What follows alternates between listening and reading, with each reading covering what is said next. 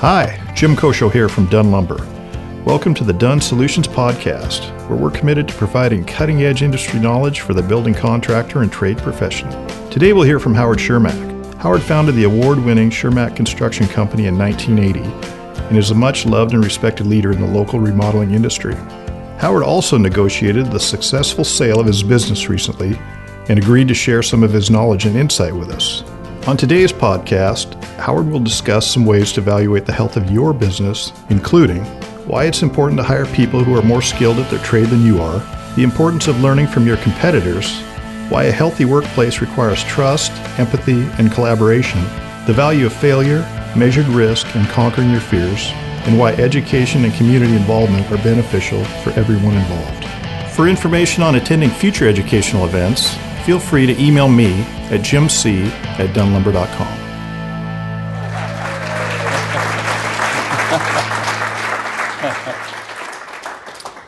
It occurred to me that I have been coming to these remodeling meetings uh, for 30 years.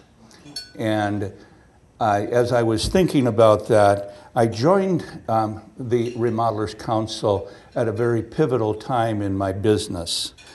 It was, it was a time when instead of working in, or rather in the business, I decided to work on it. I wanted to become a businessman. I wanted to learn how to become more professional in my approach. I wanted to learn how to grow my company. And I, and I think that there are three main things that a remodel council offers to, to anyone who comes, and that is learn from the experts, connect with industry leaders, and find a supportive community. And all of those things happen here, here at the Remodel, Remodelers Council. I started, when I started, I joined the Remodelers Council also to gain certification and that is my certified graduate remodeler certification. And so I, I began my life, and it took me a while to do it because the only classes that were offered were in California, or at least the closest to us were. And so went through that I guess that, um, that training and those classes and the variety of things that needed to happen in order to do it. So I'm proud to say that I was the second certified graduate remodeler in the state of Washington. So pretty cool, huh?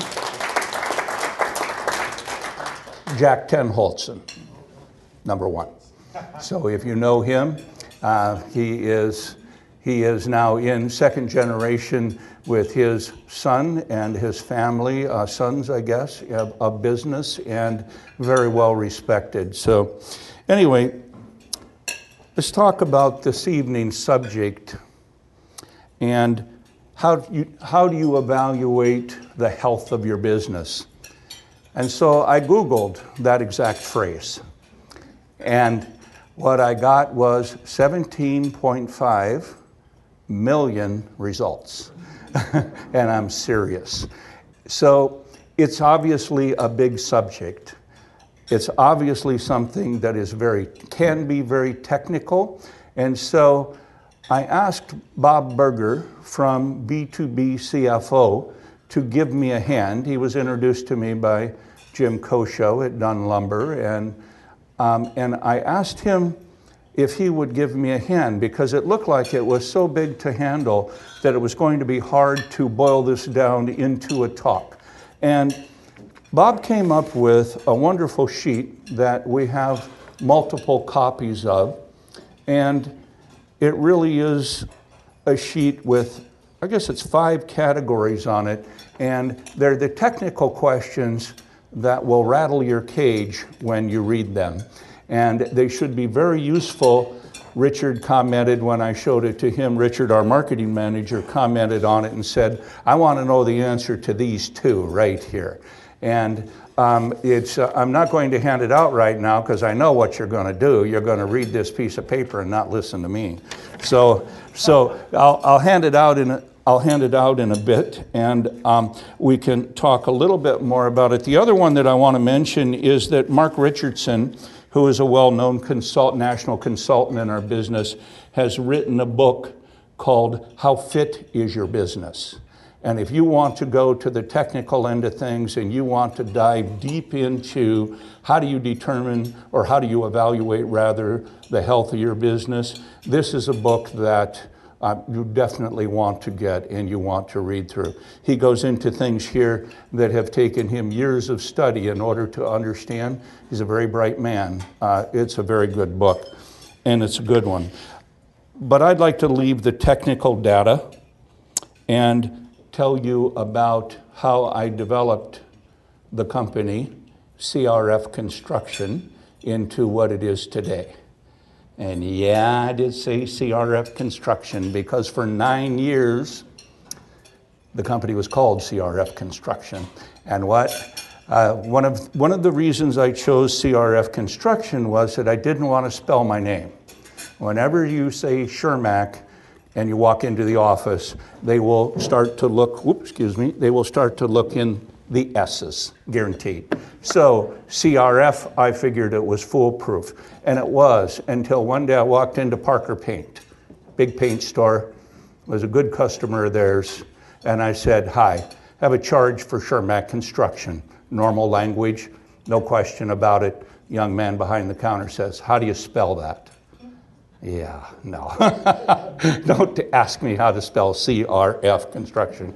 But um, yeah, there, there are many ways to do that. S E E A R E. And I didn't go through all that. I just, I just decided it was time to really look for a catchy name. We went through a contest in our company and we, we looked for a name. And I think there were 80 maybe names that were suggested. And my longest term employee, he has been with me now for 33 years, not quite as long then, but um, he came up to me one day and he says, Howard, why don't you call it Chermak? And I went, oh, he could be on to something here. So, so that's what we named it, by golly. How about that? And so it became Chermak Construction, but the CRF part of it had a little bit more meaning too, because uh, in 1980, interest rates were above 20 percent and many construction businesses did not make it. The one that I was working for failed. And so I named my company the Chermak Recession Fund. And so that's where CRF Construction came from. and all the money went into the fund, of course, in order to, in order to make it work. So Brian Duma came up with one other really good, really good saying. Whenever we would have a customer who would tell us that um, they had it they had a project uh, that was bid for about 50% or 40% of what it is that we had bid. He had the line and he told me to use it. I really haven't been able to do it yet, but it was we could do it for that if you provide the labor and the materials. So there's, there's, there's, uh, he, he had a good sense of humor, but he also really knew how to fit things in. So I would like to talk about I would like to talk about how to grow your company from first year probably less than $50,000 to the two, 2007 numbers of 9.3 million. I want to talk about first about something that's very important at Chermak Construction, and that's our motto have fun, make money. It's that simple, it's that straightforward, and it's what we like to do, it's what we like to think about, and really your entire life can be measured by that in the construction industry. If you're not having fun, if you're not making money, you know, don't be in it. It isn't, it isn't that much fun anyway. So, so hire people. The next thing I would say on lessons learned is hire people that are better than you at what they do. Hire, hire as best you can. The first man that the first counselor, business counselor that came into my life, he was also a personal counselor at the time, was named Frank Miller. And he stayed with me long enough to become my mentor and the man who helped me navigate the growth of a business. And he introduced me to, as you might imagine, his significant other, whose name was Judy Rice. And now that Judy Rice is the very same Judy Chermak that is sitting here this evening. But what Judy brought to the company in hiring people who are better than you are at what they do. She brought the softer side of Chermak to Chermak Construction. She brought caring, collaboration. She brought a sense of family and connection to a company that was really a pretty rough and tumble remodeling company. And that piece of it means that we had an ambassador for caring. And it changed the fabric of the company and it changed the way that we did business. So she was the one who brought to Chermak Construction Chermak Cares. And when she says Chermak Cares, she means it. You can trust me on this one. And Dana Chermak entered into the business world also as a great hire. I'll get to that in a minute. But, but she, um, the, um, my counselor uh, at the time, Frank Miller, said that, you know, you will never have to worry about Dana. She knows, she knows people and she can read them. And if you ever have questions about that, ask her. And also, please know that if you think you can outweight Dana, you can't. So I'm just saying that if you, if you, if you think she's going to respond first, she will always respond well, but, but not necessarily first. So the, the piece that is so very important is that Dana came into the company and has the attitude that she will help anybody do anything. And it's an important piece, I think, to have someone like that in your company.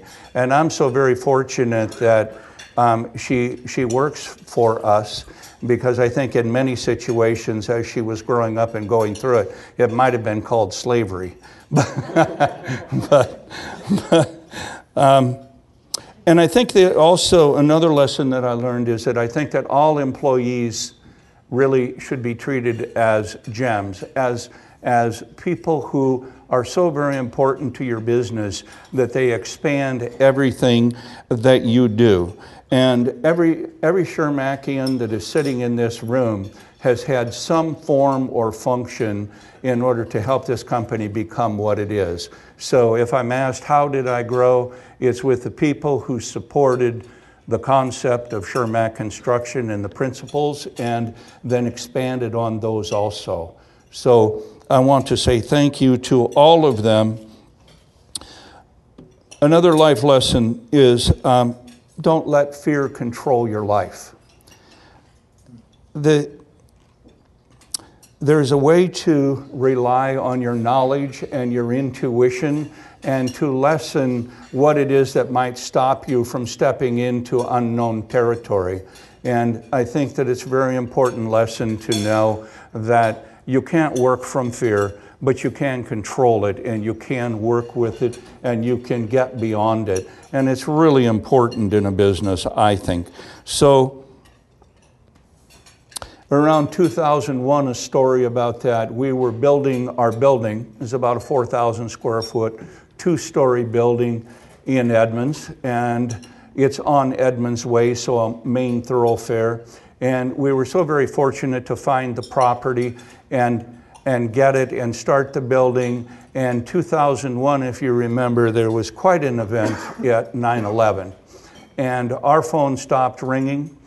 Uh, there really wasn't any business that was going on because I think every person in the United States was watching the television to see what it was that was happening, to make sense of it and things. And it is a place where fear could have very easily taken over. But we were so fortunate to have friends who could help support us and say, This too will pass, that could help support us and say, What are you going to do if you don't? There's always that particular situation.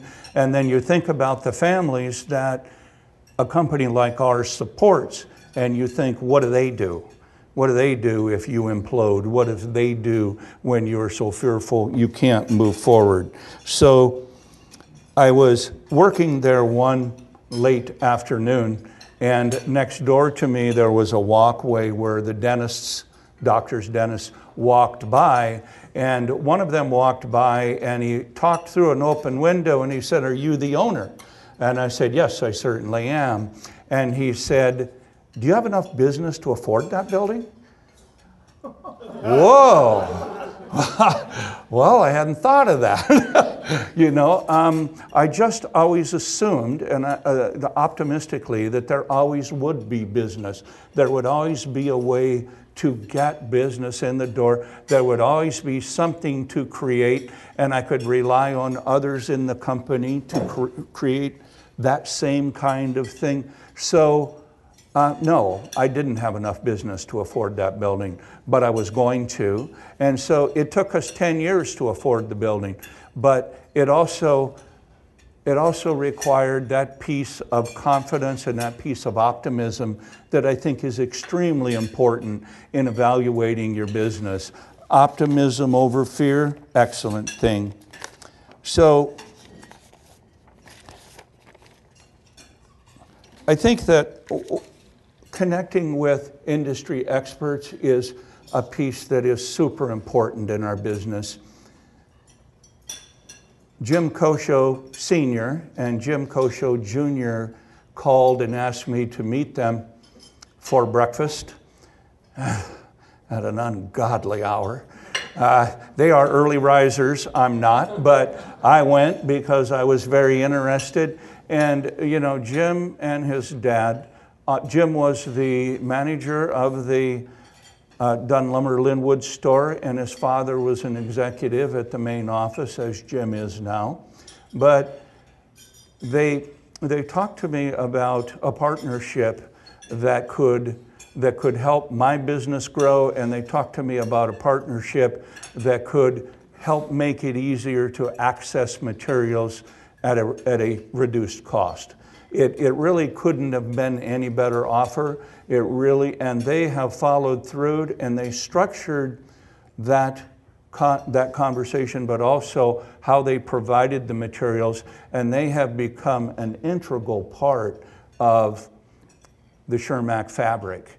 And um, they are so trusted. And I think that that's another word about lessons learned. It is so important to have trust in your business it's, it's a piece that um, you certainly need to be able to trust your people. Your people need to be able to trust you. the people who are the industry experts, um, there's a trust to be built there. And I think that it's just so super important to have those relationships. And I think that you can find them in multiple places, and I'm sure I'm forgetting 10 or 15 that we have in addition to that, but, but they're very important. Uh, the other piece, industry experts, are the teachers. And in my age, uh, it was Walt Stoeppelwerth who really brought professionalism to remodeling. He talked to remodelers about make sure that you, you you express a professional attitude and also add a markup that is reasonable to be able to make a living to your business before you tell a customer the price. And Phil Ray was a, was a sales guru that I followed a lot. And, and so connecting with those experts in, in our field through the National Association of Home Builders, through um, through many multiple channels right now is a very important thing to do. And I think that it can really help you grow your business. Another thing that I would recommend is find a company that is larger than you in an area that you want to grow, in an area that you want to bring into your company, and ask them how they did it. Ask them if there's a company that has a let us say, a roofing company. and we tried roofing in the, in the mid 90s and almost to the year 2000. And it was a wonderful cash machine because it, the job turnover was two or three days. Maybe four for a bigger job or five. But, but the piece of it was that it was a totally different culture than um, the carpentry culture and the and the project manager culture that, that, is, um, that is more in line with remodeling. So we, we backed out of that particular thing. But I need to say that it was an important, it was an important process because I learned a lot about who we were and what not to do. Wasn't it someone who said, if you want more success, fail more? And I, I think it's really true. I think that failure can teach you. And I think I think that it, success comes out of it. And I think that you can step into success only if you know what it is that you don't want to do. And sometimes the failure is a motivation for, I was speaking at our table tonight, and um, 2011 was one of the toughest years that we ever had. And and stepping into that year and finding out how to do it. At Chermak Construction, we had to downsize the office and we asked our employees, would you take a 10% pay cut if we could keep this person in our employ? And you know what they did to a person? They said yes. And so there's a piece, there's a piece that says people can work together, that people can do great things. And I think that it's really about the the, the sum of what happens being greater even than the parts that are, that are put into it.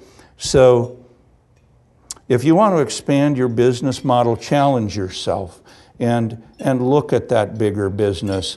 Um, invest in your good company, customers and treat them so well that they just can't, can't not come back. And I want to talk about Sarah Jane Johnson, who was a customer that started my business. And very quickly, I worked on her home as a carpenter for almost two years. And, and uh, we did just about everything inside that house. And she had, she, she, what do I want to say? About uh, six or seven months into working on her house, she gave me an ultimatum. And she said, Howard, you may have one decision a day. You're asking me too many questions. I'm having to give you too many answers. And so think of a question, make it a good one, because it's the only one I'm going to answer that day. So, so, so, so Sarah Jane uh, wrote a very nice letter about my retirement, and um, she, she mentioned that we are working for her granddaughter, Isabel Johnson currently. And, and it's, it's something that is so satisfying. And it's a customer that's a repeat customer. It's a customer that, um, for a very small effort, you can, uh, you can generate a lot of business out of it that just doesn't come through the family or the generations, but it comes from that positive spiral of referral and things. So, so treat your good customers very, very well and ask your bad customers not to use you again. You know, that's, that, would be, that would be the other advice. And I won't mention anybody that we send them to. Those bad customers. but Sarah Jane is very, very special, and I would like to get together with her. She lives in Wyoming, but has a place on Orcas, and I would like to visit her there. And it just sort of rounds out a really good relationship. And it's what can be built if you have people who will help you put together the kind of company that Chermak Construction is. And think outside the box, I would recommend. Um, challenge yourself, think outside the box, but certainly if you do, make certain that you can cover the bet. Don't do anything wildly. Don't, don't do anything without support or a backup plan. Just, just think outside the box. How could I do this differently? What if a whole bunch? One of Judy's favorites is what if. I, uh, I assume as I'm walking out the door that we're done talking and I'm going to say goodbye, and I'll be darned if nine out of ten times it isn't. What if you, yeah. Uh, anyway, um, I suggest you run your business by the numbers. I think you need to know your numbers. If you are starting your business and you're thinking of buying um, an accounting system, throw that idea away and go two steps higher and buy that accounting system. You cannot buy a good enough accounting system to take you through growth in the remodeling industry. Uh, very early on, we were fortunate to, to move into a program called Timberline and it actually came in those in those days in the late 80s with a computer in order to run it because it was that powerful and computers were not all that powerful but what we can do at Chermak Construction is all of the bills are accrued during the week through Friday and labor is put into um, the computer system on Mondays. And on Tuesday mornings, we review every job with every cost that has been accrued in that project, no matter how long we've been at it, whether it just started or it's just ending. And that ability to do job costing inside your accounting system, if you're going to grow, you have to have it.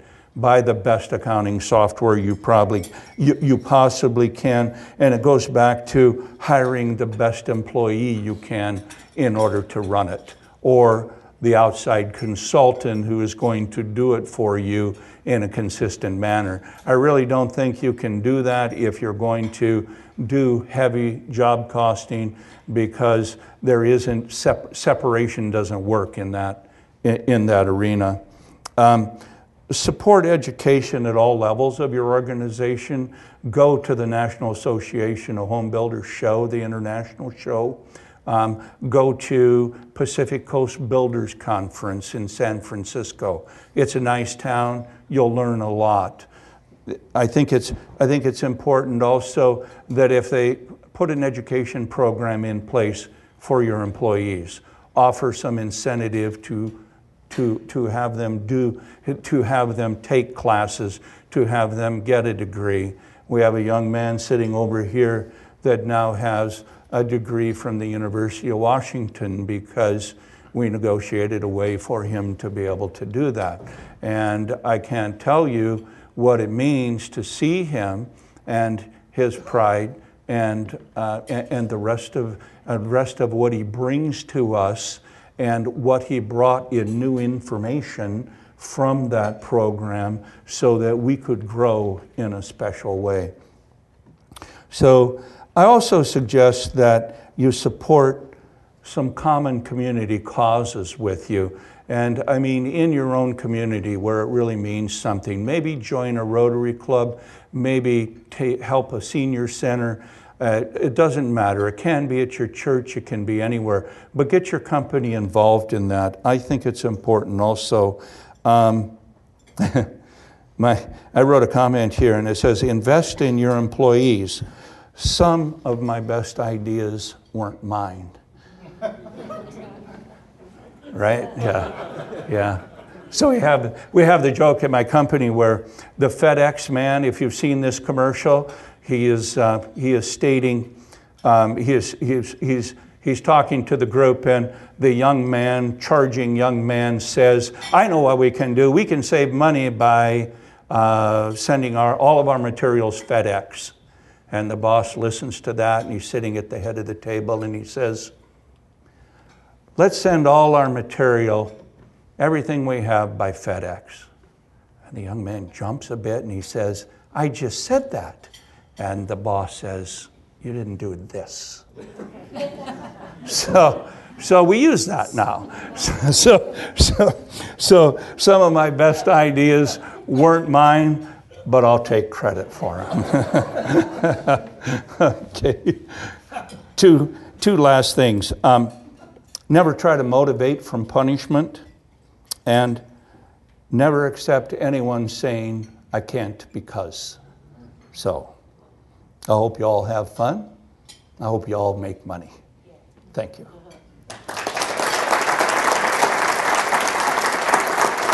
Oh, thank you. Oh, please. How kind. How kind. Thank you, Doc. Thank you. Uh, Do we have time for questions, or We should we do do. questions? We do. Sure, happy to. Let's, uh, let's open it up. Are there any questions for Howard this evening? Yes, Melissa. Can you speak a little bit about um, family relationships in the company? The I know question, you did a little bit, but Yeah, elaborate. yeah. the question was, I have to do this for them, Oh. was, uh, can Howard speak a little bit about family relationships in the business? Yes, they can be dicey, and, and they really can, because I mentioned earlier uh, about the slavery thing. Uh, But, but really, uh, the, the helpful, the helpful piece for me was the counselor that was both business and personal. But he started out as marriage counselor. And it's a very fine point, but the, the marriage counselor helped me through a rough part of my first marriage. And um, he also helped Dana. And as Judy arrived on the scene, she could help us with how do you how do you incorporate Dana in the company and how do you not take advantage of the fact that she's your daughter? How do you do that? And what Frank recommended was that I not be her boss. A very interesting thing. And um, he said, Judy will be her boss. And so she will answer to Judy. Judy will, um, Judy will guide her in the company. If anything needs to be said to her or given to her or anything else, um, I, he said, Howard, I would like you to be the single dad that you are, and I would like you not to have to reprimand her for what it is that it's work. So it's an excellent question, and I can say that Judy and I have kept counseling and counselors close to us in order to understand how to navigate this business and the personalities and the variety of things that come up. Judy's daughter is also a social worker. And so we hired her once every two weeks to work with us on just that personnel, um, certainly family, um, although she's really not very much work. Um, she's, uh, uh, it- but, but talking about getting help and getting, getting people to, with perspective, to tell you how is that working. I would have never thought I couldn't be Dana's boss, but she did a lot of work around the company. It kept us close. We did not have a lot of money to do other kinds of things as a family, and so this was what we did, and it's how it, it's how it worked out. Um, and I can say to you that uh, Judy and I worked together for nine years, so we became best friends before um, we were married.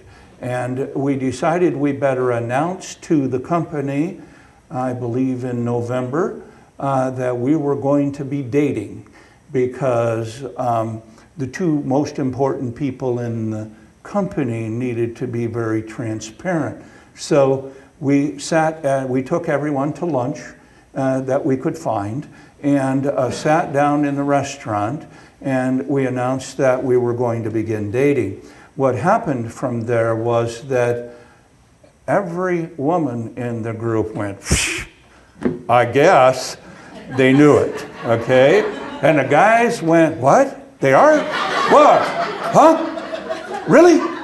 Yeah. So, so we only had six phone lines at the time, but when we went back, they lit up, believe me.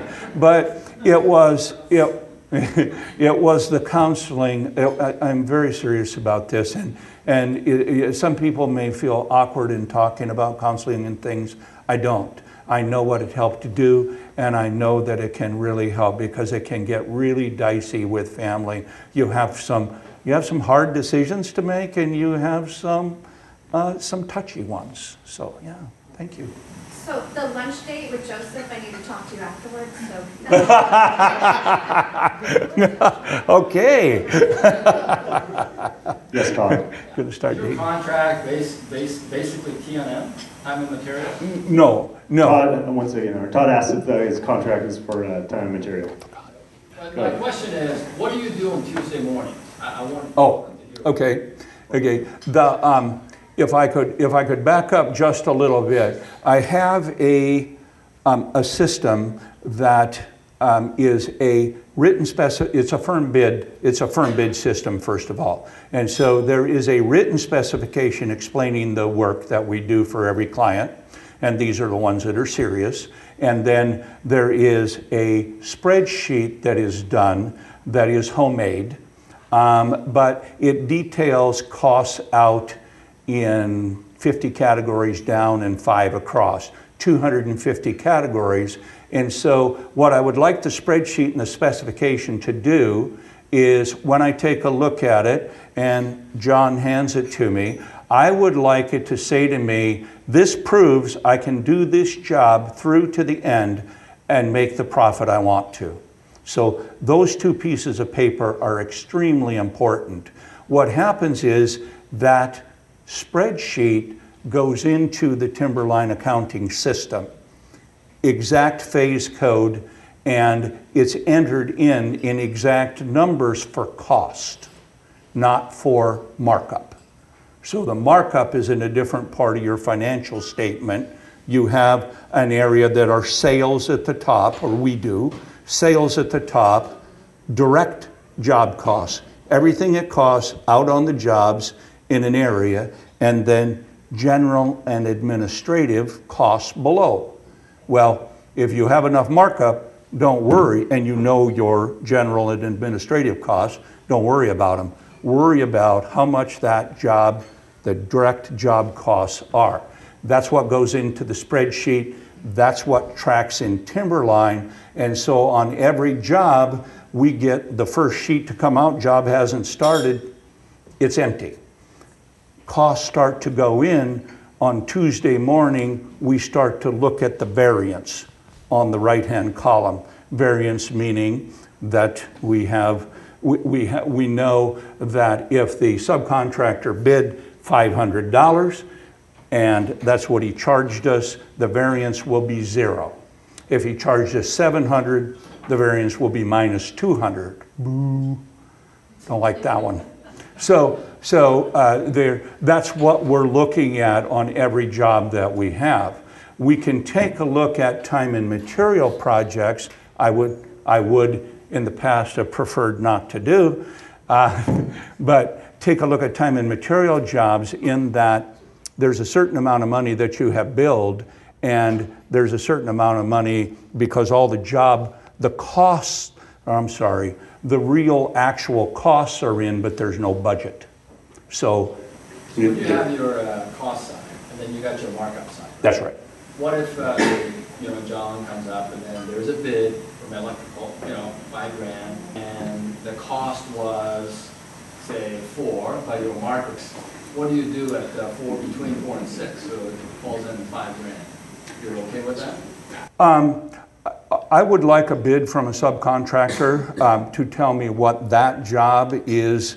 Um, we try to we try to request bids for our jobs in those big areas that we know, and and and electrical and plumbing and siding, uh, concrete work. You know, all the big ones. I would prefer that we have a bid. If we are close enough and it's a kitchen and we know that it's very close to what we did last time, then we'll take that $7,000 and put it in our spreadsheet and the spreadsheet marks it up. And, and so if there's a big, there will be a lot of variance going down through the 50 items that go on a larger project, going down through them. There'll be variance in those, in those. Uh, there'll be variance, but high, low, high, low, high, low. And when you look at it, you start to get an idea of, holy smokes, we're $2,000 over on a, on a $4,000 bid what can we do about it? That's, that's how it works. Uh, well, I mean, first of all, we could take a look and see if he billed us twice.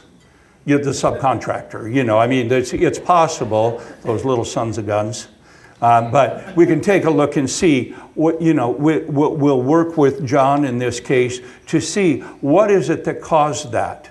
And it can be a myriad of things that does, but we get to ask the same question of him when he has one that's $2,000 the other way and there's $2,000 worth of profit. And he says, Well, I was a little worried, so I put a little extra in there. And, and so, in what we want to do for variance is hit our numbers, but then uh, hit our numbers if we possibly can. But if not, have enough in markup where it doesn't make such a difference. You know, so so it's a it's a it's an entire system of of gathering information, putting it into a very powerful accounting system, and and with POs and commitments and all kinds of big words that contractors use. But there, it goes into the system. It comes out on Tuesday because we're that efficient right now at putting the information in. So I remember that um, Judy said I should mention that I began to run the company from the office, and I did it by having the accounting system. So I didn't have to go to the job sites because the people who sell the jobs in my company also produce them as, as a, a if you will, a production manager. So we call them uh, project developers which they do, but it means they both sell and produce the project with site manager, lead carpenter, whoever, subcontractors, whoever it is. And they basically are taking care of the customer and then helping the carpenter if they need it. And, and they are pretty special people. You better believe we got some A types at Chermak Construction and uh, pretty opinionated about what they do and awfully good at it. A problem in our industry is there are not remodeling salespeople, trained remodeling salespeople that are not owners of a company. Okay, we just we don't have them. So we we found one, but it came from a competitor, and he decided not to work for the competitor anymore. And was out looking for a job, and it's the first time that we have been able to hire a trained, fully trained, really, uh, salesperson. So, interesting, huh? Yeah, tough game. Any other questions? Yes.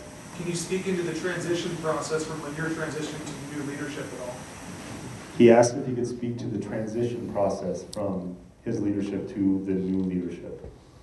Yes, it was very important to really all of us at Chermak Construction, most especially um, Judy, Dana, and myself as, as the people who sort of had to take a look at how to do this. How do you make a transition smooth? How do you, how, how do you plan for this? And how do, you, how do you take care of everyone who has taken care of you so that it is one? We um, Noah purchasing the company was the fourth person that we considered to purchase the company. There were three other offers, and they did not fit what it was we felt needed a person needed to bring to the table. A group of people wanted to downsize Chermak Construction. Uh, you can't be in the building that we're in with the people that we have and hold it together by cutting it in half. Uh, recessions do that kind of work. So, so, so, so, but you really can't. So um, they should go buy another company. Uh, another company wasn't qualified. Another time, um, neither I nor the, um, the, the other person were ready for that, were ready for that purchase. And so um, we stopped that one. But I felt like Chermak Construction had matured in a way, and so I gave my friend uh, Noah a call, and I said, "What do you think?" Last year, late year, and said, "What do you think?" And he says, "You know, and he laid it out for me. So the groundwork of it was that Noah said, Howard, what we should do is we should decide everything that matters about this, about this transaction and come to an agreement with it before we call in the experts that charge us $500 an hour. And uh, we did that. And so, thinking that Noah was a good person and planning to planning to come to an agreement before we actually spent literally thousands of dollars. And then Noah did due diligence that will make you tired, and we don't have enough time to tell you this evening, but he is a very thorough man. And so there was the piece of personalities and uh, intelligence and styles that I think would fit. I can tell you it could not be better. He is so well suited to take on the second generation of Chermak that um, it's, it's remarkable. It really is. So thank you for asking. Yeah. All right, yes. As you rose to be one of the largest volume uh, remodelers in our area, uh, you had a quick rise, you were on top, have been for a long time. Uh, Did you find your right size uh, on purpose or by accident? Uh, he asked if Howard found the appropriate size of his company for, uh, what was it again? For, for gross volume. For his volume, did, Mm-hmm. yes, where, where was your happy place? There, yeah, there really is a happy place. I was told, I was told when I started the company that um, it- you have you have sales, production, and administration, and when you hit six hundred and fifty thousand dollars, you've got to give up one, one of those. Pick any one. You can, you can, but you have to give it up. And the idea was that you couldn't do it all any longer. And then they talked to me about being in no man's land. And that is that you have to add in overhead, people to help you, and there really isn't enough business generated yet to get there. And at the time, uh, it was be above 1.5 million. And it's a struggle when you're hitting around $600,000 to hit 1.5 million. But there was a real sweet spot around two and a half to three million dollars. And then we decided to buy a company, or I mean a building, I'm sorry, and, and build it. Um, that, that break even point raised quite a bit by about a million dollars. And so then it was more comfortable to be at that range. When I did over $9 million in 2007, our problem was that it was too much work and there was no infrastructure. There weren't the people to handle that volume. So I am a bit embarrassed to say that we did about $2 million worth of work for free. Just didn't make money on it. Really did not. but we made it up in volume. Yeah, but we really, you know, you've all heard that one, right? I only lost a bit, but I made it up in volume. But it really is, it really is the truth because we were doing $7 million of very effective work. And so um, what I would say right now is that where Chermak Construction is, is a very nice, comfortable place, but it probably, with the personnel and, and where it is, I think it can grow to 9 million, but then some, some parts and pieces are going to have to be put into it. So, so where are we happiest right now? We're at the high sevens, or uh, high sixes rather, and it's, it's a very comfortable place to be with kind of the balance of the people that we have and we're able to get. And we are triple in our subcontractors the use of subcontractors. How are you doing it with labor? Not our own. Big answer to that question. Yeah. What's your general feeling about this? And there's a lot of new and and growing companies here. Do you want to be comfortable or do you need to keep being a little uncomfortable? That's a real, oh, Yeah, the question was, is it best to be comfortable or do you need to strive to be just a little bit uncomfortable? Yes, and I, and I think you've got to be comfortable with change. There, there, there, you, you have to make yourself a little bit uncomfortable. And as I said earlier, take a chance. And taking a chance is growth. It is stepping into hiring that new person. Chermak is considering a new person that just has to find a place in the company and they think they have it. But, you know, Noah's got to step into, well, do I want to increase my overhead? And do I believe that by doing so, I can make a higher profit, more money? I can have a better business. So it's always stepping into it. I, I, really, I believe that. And I know he'll do it. I've watched him and I've watched Dana as his main advisor and they're talking about it. This person will be added and it will be a great, a great thing. But it's, it, it's a good question. You do need to push yourself in order to um, help your company grow. And what it does is provide opportunity and and you will lose if you're not. What's the guy say? If you're not growing, you're uh, shrinking. Shrinking. Yeah, obviously. Oh, shrinking. Yeah, that's it. Grow, shrink.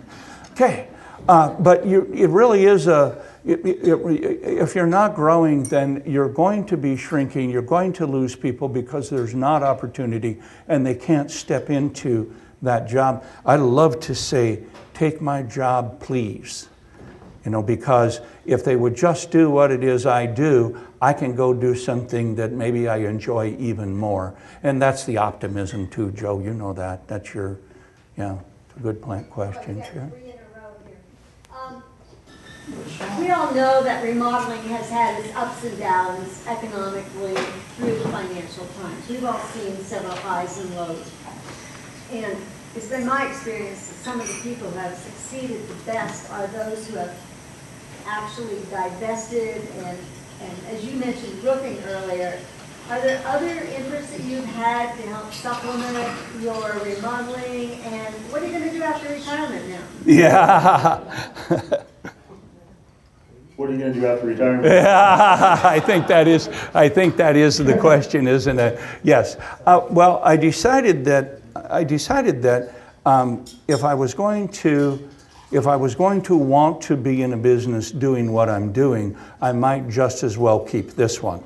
So I really am ready to retire. I'm ready to move on to the next thing.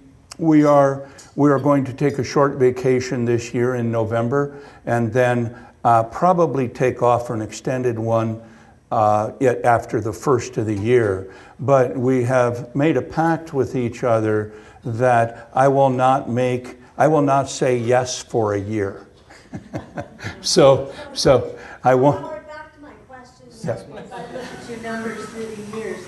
Were you involved in other businesses as well? You mentioned roofing, but I know a lot of remodelers that have been involved in property investment or storage um, hmm. facilities or whatever. Did you do that as well to supplement the lean times in remodeling or not? No, no, um, the lean times in remodeling, we went down to 50% of the business. And we worked with the people. Um, I talked to the landlord on our building, and he said I would be okay just making the payments on the building. um, uh, but but it was a it was a it was a thing where we just adjusted to becoming super efficient. And if you would have asked me before it all came, I would have told you I don't have a clue how, to, how I'm going to do that. And if you would have told me that I could go below my break even point a year earlier, two years earlier, my break even point was higher than four and a half million. So, so when the recession hit, 2011 was the worst. What's what was the key? No debt. No debt. We it, it really, I, I, can't say anything else was really um, uh, front and forward. The other one was that the people of Chermak Construction were willing to support what it was we were trying to do, what we were trying to keep together. And some of those people are sitting in this room. There's no question about it. And it would be we could ask them. But what I can tell you is they tightened their belt down they took a look at what it is they could do, and they offered their knowledge and their intelligence in order to do it. Home repair. Oh, yeah.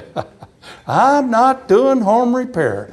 I am, I'm telling you, that's a hassle. They're too small a jobs. You can't make any money at it, and it saved the company. And guess who suggested we do home repair? You know, yeah, yeah. Well, Sherry was asking me about roofers. I mean, you had a roofing. Yes. business.